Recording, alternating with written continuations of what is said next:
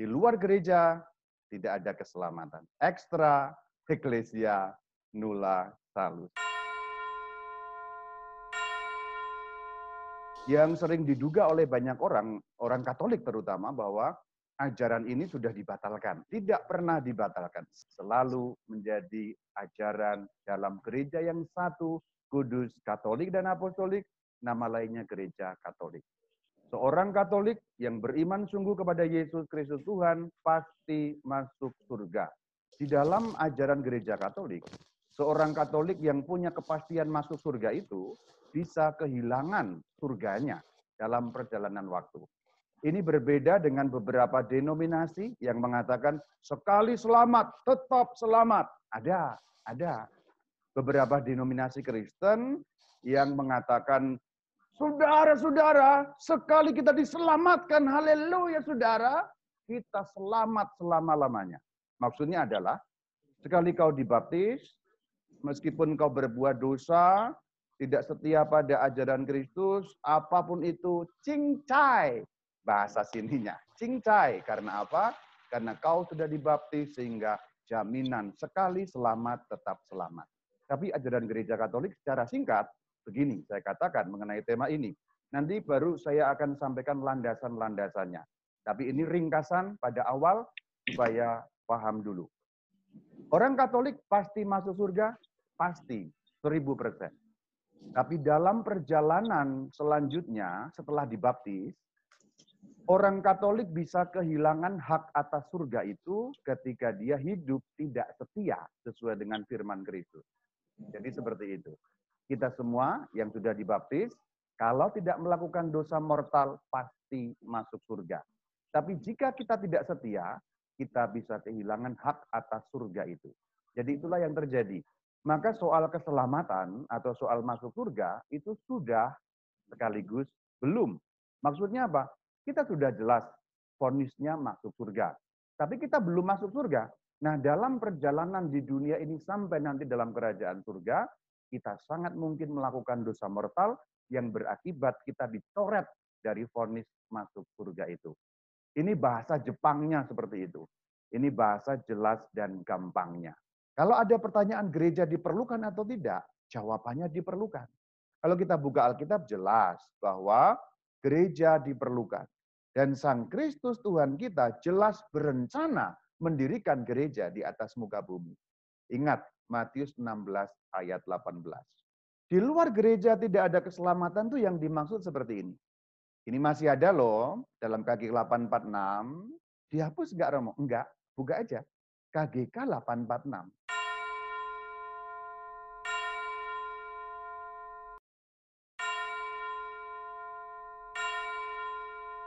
Sekarang kita bahas mengenai Katolik. Kita orang Katolik, gereja kita gereja Katolik. Tapi jangan pernah lupa saudara-saudari, kalau kita di Indonesia kadang-kadang lupa. Kadang-kadang lupa bahwa Katolik itu Kristen. Nama lengkapnya kan sebenarnya Gereja Kristen yang satu, kudus, Katolik, dan Apostolik. Disingkat Gereja Katolik. Jadi jangan pernah lupa, kita adalah orang Kristen. Kristen yang Katolik. Maka kita akan lihat seperti apa gereja Katolik dari asal mulanya.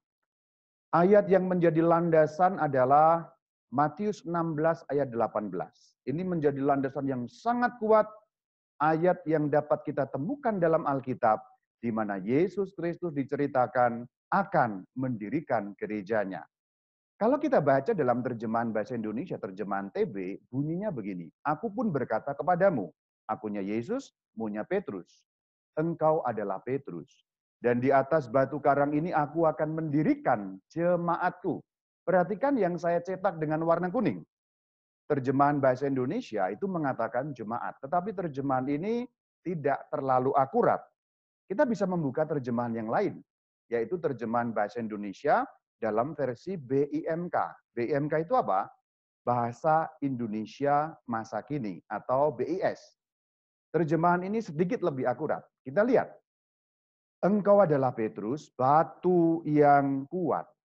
Dan di atas alas batu inilah aku akan membangun Baca sama-sama membangun apa? Gerejaku. Jadi terjemahan yang ini lebih akurat. Terjemahan yang benar jemaatku atau gerejaku, Romo. Ayo kita lihat terjemahan yang lain supaya kita bisa bandingkan. saya bukakan terjemahan bahasa Inggris. Dan saya buka terjemahan bahasa Inggris bukan terjemahan yang versi Katolik. Karena kalau diterjemahkan atau saya buka terjemahan versi yang Katolik nanti orang masih bisa bilang, ah itu kan terjemahan Katolik, itu dikarang-karang tuh terjemahannya. Saya sengaja kutip terjemahan Alkitab dalam bahasa Inggris yang bukan terjemahan gereja Katolik. KJV itu itu bukan bukan terjemahan Katolik. Eh, King James Version yaitu bukan terjemahan Katolik ya. Lihat terjemahannya. Lihat terjemahannya yang yang saya beri warna kuning.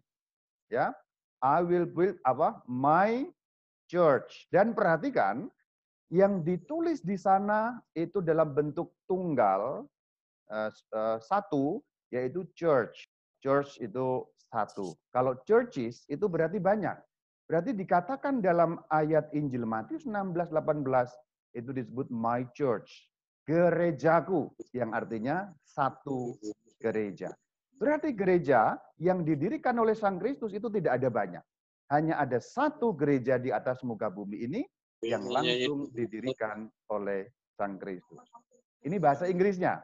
Sekarang saya kutipkan bahasa Latinnya, Nova Vulgata, Alkitab resmi dalam bahasa Latin untuk gereja Katolik.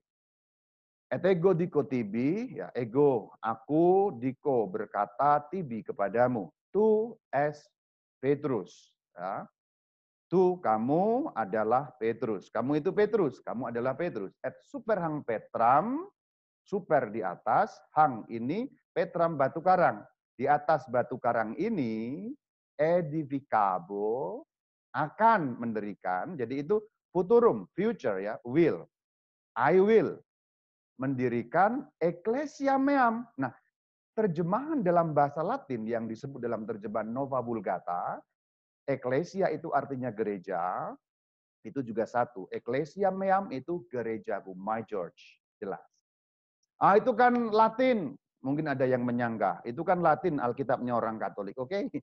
kalau sekarang saya kutipkan Alkitab yang asli dalam bahasa Yunani, silakan dibaca. Bagian yang warna kuning itu ya, Bagian yang warna kuning, silakan dilihat bagian yang warna kuning. Bagian yang saya beri warna kuning itu berbunyi mo tin ecclesian. Jadi itu mo tin ecclesian. Mo itu my, tin itu kata sambungnya. Ecclesian itu satu eklesia gereja, my church. Jadi sebenarnya di dalam Injil Matius 16 ayat 18 sudah sangat jelas Sang Kristus punya rencana mendirikan gereja. Satu gereja. Ini terjadi kira-kira dua tahun sebelum Pentakosta, kira-kira dua tahun. Maka dikatakan I will, I will ya, I will. Aku akan, aku akan. Dalam bahasa Indonesia juga aku akan. Berarti belum terjadi. Waktu Sang Kristus berbicara, gerejanya belum ada. Lalu kapan terjadi gerejanya itu? Setelah Sang Kristus naik ke surga, saudara-saudari. Sebelum naik ke surga kan memberi amanat ini. Karena itu pergilah, jadikanlah semua bangsa muridku, baptislah mereka dalam nama Bapa dan Putra dan Roh Kudus dan seterusnya. Nah, setelah memberi amanat seperti ini, Sang Kristus naik ke surga. Beberapa hari kemudian, Roh Kudus turun. Kisah Rasul 2 ayat 1. Setelah 40 hari menampakkan diri, kemudian novena 9 hari, Roh Kudus turun. Nah, pada hari Pentakosta, semua orang percaya, berkumpul dan seterusnya, ayat 4, maka penuhlah mereka dengan roh kudus janji atau nubuat mengenai gereja tadi terpenuhi. Tadi kan dikatakan I will, aku akan. Inilah terjadinya gereja pada hari Pentakosta. Petrus bangkit dalam kisah Rasul 2 ayat 14.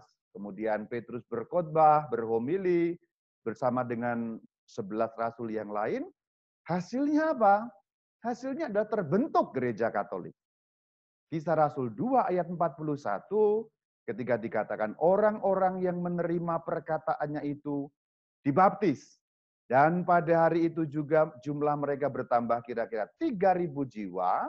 Inilah terbentuknya gereja Katolik persis seperti yang dijanjikan dalam Injil Matius tadi. Jadi inilah pembentukan gereja Katolik. Ketika sebelumnya dikatakan aku akan dan ini sekarang sudah terjadi. Dan gereja memang sejak awal sudah Katolik gereja sudah Katolik. Meskipun istilahnya belum, pada waktu itu nama Katolik belum ada, nama sebagai nama belum, karena baru perkembangan selanjutnya. Nama Kristen pun juga belum ada. Nama Kristen itu perkembangan selanjutnya. Tetapi gereja sudah jelas sudah Katolik dari awal. Anda bisa buka KGK 763 sampai 766 untuk mengecek perkataan saya benar atau tidak. Nah, Katolik, kalau ada yang tanya, Katolik itu artinya apa sih Romo? Kristen artinya apa? Kristen artinya Kristianos, pengikut Kristus. Katolik artinya apa? Katholos, ya, katholis. Katholon, mencakup semuanya, merangkul semuanya, lengkap, sepenuh-penuhnya. Nah, itu Katolik.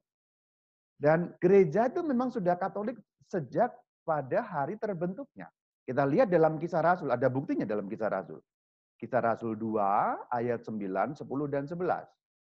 Jadi siapa yang menjadi anggota gereja dan dibaptis pada hari Pentakosta, kita lihat Parsia, Media, Elam, Mesopotamia, Yudea, Kabadokia, Pontus, Asia, Frigia, Pamfilia, Mesir, Libya, Kirene, dari Roma, orang Arab bahkan. Nah, silakan lihat. Jadi pada hari pertama terbentuknya gereja, dengan 3.000 orang yang percaya dan dibaptis, terbentuk gereja Katolik. Katolik artinya merangkul semua, mencakup semuanya, seluruhnya. Dan ini merupakan wilayah-wilayah seluruh dunia. Yang dimaksud adalah seluruh dunia pada waktu itu. Pada waktu itu kalau orang ngomong seluruh dunia belum mencakup Indonesia ya. Karena dunia yang dikenal pada waktu itu adalah dunia seputar Laut Tengah atau dunia seputar Mediterania. Yaitu Eropa, Asia Barat sekarang, Timur Tengah, dan Afrika bagian utara. Itulah dunia yang dikenal pada waktu itu. Dan ini semua yang disebutkan dalam kisah Rasul 9 ayat 10 dan 11, ini seluruh dunia yang dikenal pada waktu itu. Berarti gereja sudah katolik dari awalnya. Kalau sekarang saya perluas, kalau ada yang tanya, Katolik itu ada di Alkitab nggak sih Romo? Kata Katolik ada. Kalau kita buka kisah Rasul 9 ayat 31, tidak saya cantumkan di sini, tapi Anda bisa buka. Nanti dikatakan seluruh jemaat. Nah itu kalau dalam bahasa Indonesia memang tidak kelihatan. Kalau di dalam bahasa asli Yunani akan kelihatan katholon, katholos, ya. Katholon, katholos, katholos, katolik.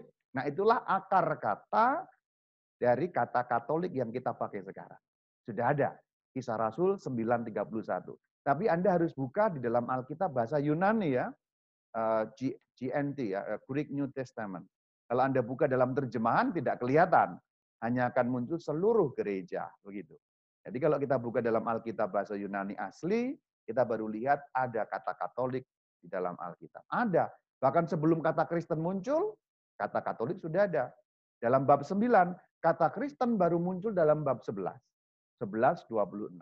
Nah itu nama-nama selanjutnya. Nama yang lebih awal lagi ada, yaitu Jalan Tuhan. Nanti juga bisa klik di YouTube-nya Katki. Intinya adalah bahwa gereja Katolik itu sudah sejak awal mulanya memiliki anggota dari segala suku, segala bangsa, seluruh dunia. Anda bisa cek di KGK 830, 831. Jadi kalau ditanya kenapa kok namanya Katolik? Ya karena mencakup seluruh suku bangsa. Dari awal mulanya terbentuk. Hari Pentakosta 33 Masehi di kota suci Yerusalem. Betapa pentingnya gereja itu. Sampai-sampai gereja Katolik memiliki ajaran di luar gereja tidak ada keselamatan. Yang dimaksud di sini gereja Katolik tentu saja. Kalau ada pertanyaan gereja diperlukan atau tidak, jawabannya diperlukan.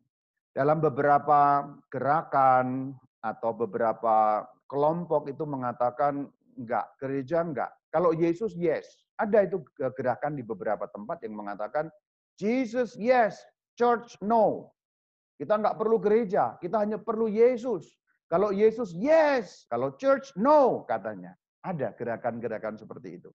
Gerakan-gerakan yang hanya mengambil sepotong-sepotong kebenaran dari Alkitab. Kalau kita buka Alkitab, jelas bahwa gereja diperlukan. Dan Sang Kristus Tuhan kita jelas berencana mendirikan gereja di atas muka bumi.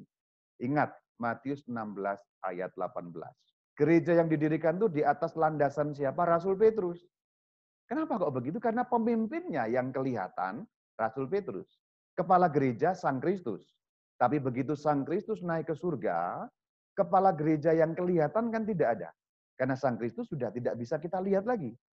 Maka Sang Kristus mewakilkan kepada Petrus sebagai rasul utama yang menjadi pemimpin gereja. Ayatnya jelas, tadi Matius.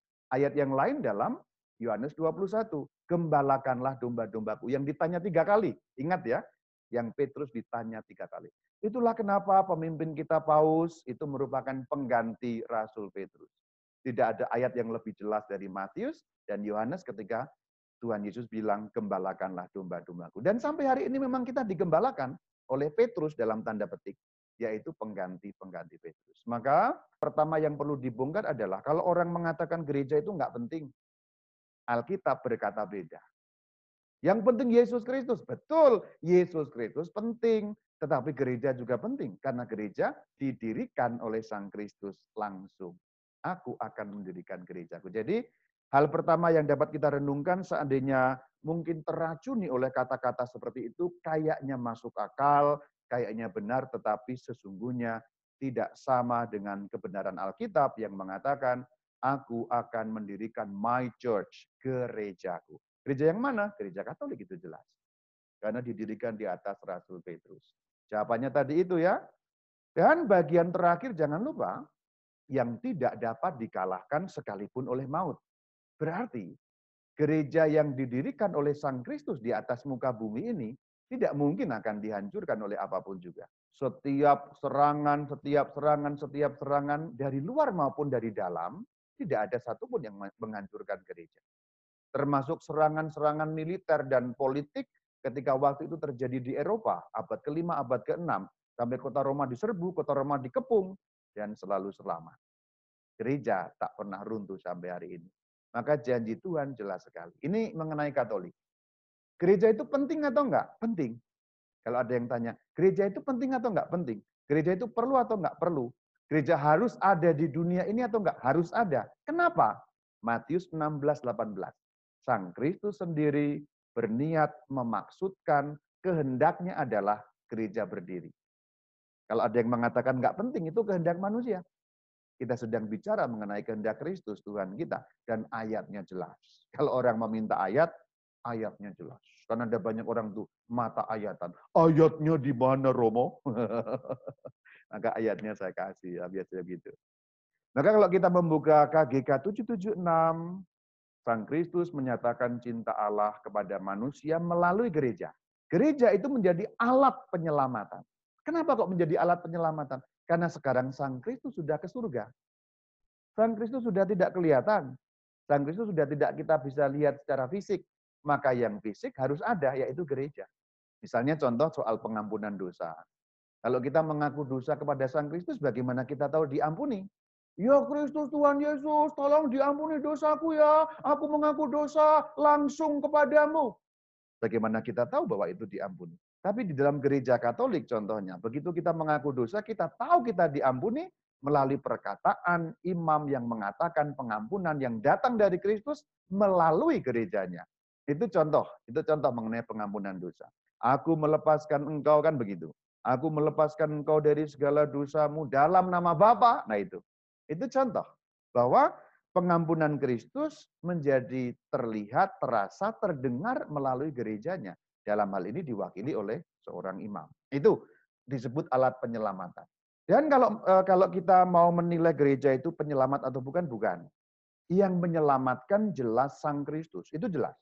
KGK 776 itu bicara dengan sangat jelas. Gereja bukan penyelamat. Kalau ada orang yang mengatakan, "Hei, gereja itu bukan penyelamat." Betul, gereja bukan penyelamat. Tapi gereja harus ada karena gereja didirikan oleh Sang Kristus. Kalau ada orang yang mengatakan gereja bukan penyelamat, itu betul. Tapi kalau kalimatnya dilanjutkan, gereja bukan penyelamat, maka tidak penting. Salah. Karena gereja itu penting. Sang Kristus sendiri yang mendirikan gerejanya. Penyelamatnya Sang Kristus, tetapi alatnya itu gereja. Kalau kita gambarkan, alatnya itu gereja. Saya menggunakan bahasa gambaran perbandingan. Kita tenggelam di dalam air, Sang Kristus yang menyelamatkan butuh alat. Alatnya apa? Contohnya tali tambang. Tali tambang dilemparkan kepada kita, kita memegang tali tambang, kita ditarik oleh Sang Kristus. Penyelamatnya siapa? Tambang atau Kristus? Kristus. Tapi alatnya tambang. Tali tambang inilah gereja. Berarti kalau tidak ada tali tambang, kita selamat atau tidak? Ada Kristus, ada kita mau tenggelam, tidak ada tali tambang. Tidak selamat. Meskipun penyelamatnya ada, karena alatnya tidak ada. Seperti itulah gambaran gereja kalau kita mau memudahkan menggambarkan. Penyelamatnya memang Kristus, tapi butuh tambang untuk menarik kita. Tambangnya itu gereja. Gereja alat penyelamatan yang digunakan oleh Sang Kristus setelah beliau naik ke surga. Kalau dulu beliau masih ada di muka bumi, tidak perlu alat. Karena beliau berkeliling ke mana-mana memberikan keselamatan, mengampuni dosa ke mana-mana. Tapi begitu naik ke surga, dipasrahkan kepada para rasul, kepada wakil-wakilnya dalam tanda petik. Dan itu dilanjutkan terus dalam diri para uskup. Nah ini mengenai gereja. Maka betapa pentingnya gereja itu. Sampai-sampai gereja Katolik memiliki ajaran di luar gereja tidak ada keselamatan. Yang dimaksud di sini gereja Katolik tentu saja. Karena hanya gereja Katolik yang didirikan oleh Sang Kristus. Yang lain bagaimana Romo? Yang lain mohon maaf, didirikan oleh orang, didirikan oleh manusia, berbagai macam zaman punya orang-orang seperti itu, tetapi gereja Katolik tidak pernah didirikan oleh manusia. Anda boleh cek, ini kenyataan sejarah. Jadi orang mau bilang apa, kenyataan sejarah tidak bisa bohong dan dapat dirujuk historisitasnya. Itulah keunggulan gereja Katolik, memiliki historisitas yang jelas. Jadi orang mau bilang apa?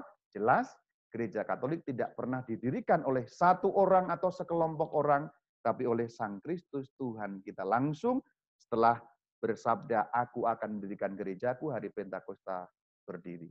Setelah kita tahu betapa pentingnya gereja itu, sampai-sampai gereja Katolik memiliki ajaran di luar gereja tidak ada keselamatan. Ajaran ini masih berlaku sampai hari ini. Saya mendekat ke kamera. Ajaran ekstra eklesia nula salus atau di luar gereja tak ada keselamatan tetap berlaku sampai detik ini. Gereja Katolik masih mengajarkannya sampai detik ini dan tidak pernah dihapus satu kalimat pun. Mungkin ada yang protes, lu kok arogan sekali gereja mengatakan di luar gereja tidak ada keselamatan. Apakah ini berarti setiap orang tidak katolik tidak selamat? Bukan begitu artinya. Yuk kita dalami. Jadi kalau ada yang kemudian mengklaim itu salah, itu sudah dihapus, gereja arogan, tidak ada seperti itu. Nanti dulu, dengarkan penjelasannya dulu. Karena kalimat yang satu potong ini membutuhkan penjelasan yang tidak sederhana. Jadi jangan di, jangan dipahami kalimatnya di luar gereja nggak ada keselamatan berarti yang lain nggak selamat. Idiom selalu membutuhkan penjelasan. Kalimat pendek yang idiomatik selalu membutuhkan penjelasan yang panjang lebar.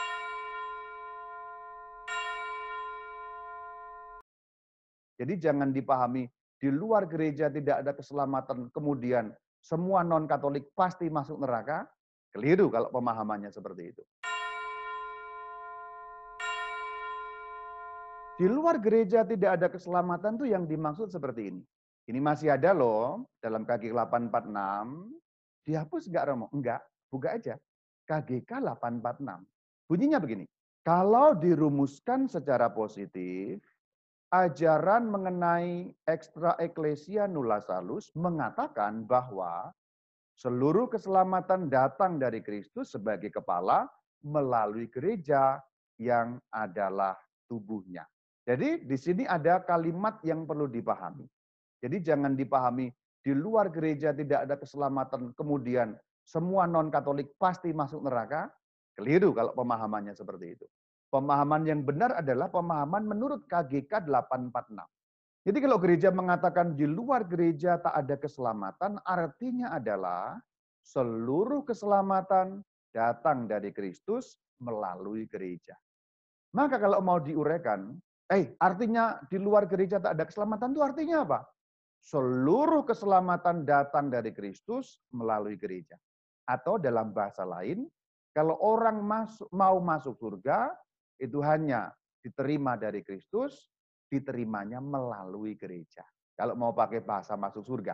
Semua orang yang masuk surga hanya menerima surga dari tangan Kristus melalui gereja. Ada tiga unsur. Pertama, keselamatan.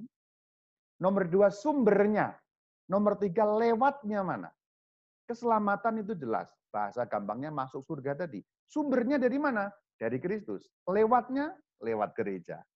Itulah artinya ekstra eklesia nulla salus. Jadi ada poin. Poin pertama, keselamatan datang dari Sang Kristus. Jadi tiga poin, saya bahas poin pertama.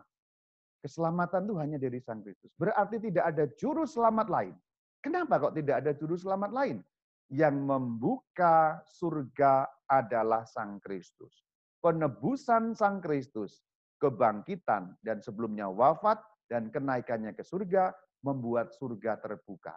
Bahasa gampangnya, kalau Yesus Kristus tidak menebus dosa manusia, ini bahasa Jepangnya, tidak ada satupun manusia, seberapapun dia baik dan berbuat baik seumur hidup, memiliki hak masuk surga. Jadi artinya kalau Kristus tidak menebus dosa manusia, manusia siapa pun dia tidak punya kemungkinan masuk surga.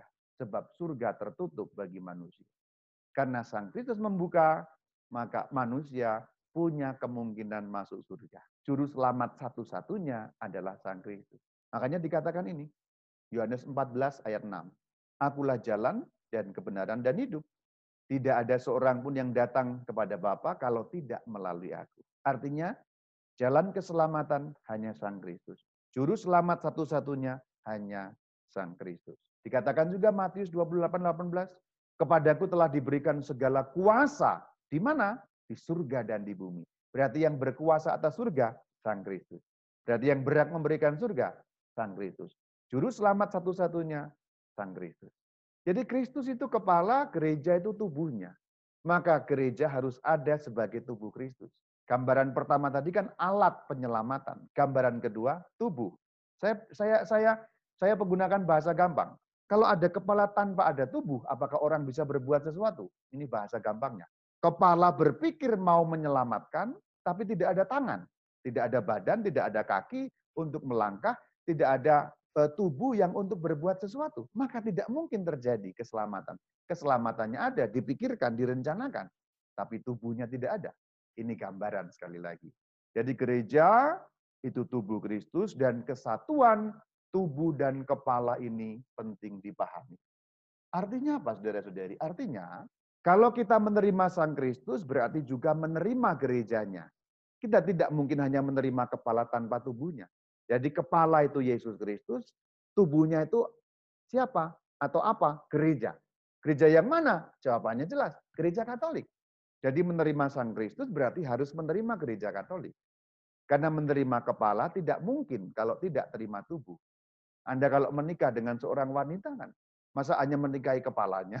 Atau Anda yang wanita kalau menikah dengan seorang pria, mau emangnya hanya menikahi kepalanya, kepala doang.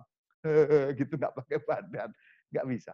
Tubuh dan kepala sebagai Kristus dan gereja itu yang penting sekali. Efesus 1 ayat 10, Kristus sebagai kepala. Jelas ya. Efesus 4 ayat 15, seluruh tubuhnya. Seluruh tubuhnya itu siapa? Jelas sekali. Kolose 1 ayat 18 tubuh yaitu jemaat. Nah, yang diterjemahkan jemaat sekali lagi itu misleading. Itu akurasinya kurang.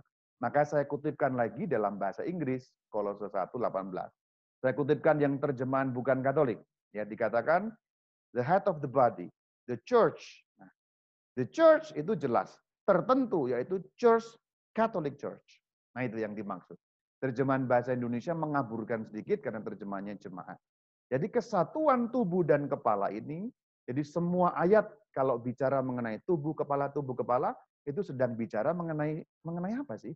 Yesus Kristus dan gereja Katolik. Itu yang dimaksud kalau bicara tubuh kepala tubuh kepala dalam seluruh ayat. Dan itu tidak mungkin dipisahkan. Poin ketiga, keselamatan datang dari Sang Kristus itu disampaikan melalui gereja. Karena gereja adalah tubuh Kristus. Kalau pakai bahasa gambaran, kepala memikirkan, merencanakan, tangan dan kakinya ini kan gereja. Yang melaksanakan gereja. Makanya keselamatan melalui gereja. Jadi bukan langsung kepada umat manusia. Sang Kristus memang membuat seperti itu. Contoh dalam pengampunan dosa saja. Ini saya kembali contoh pengampunan dosa. Terimalah roh kudus dalam Injil Yohanes.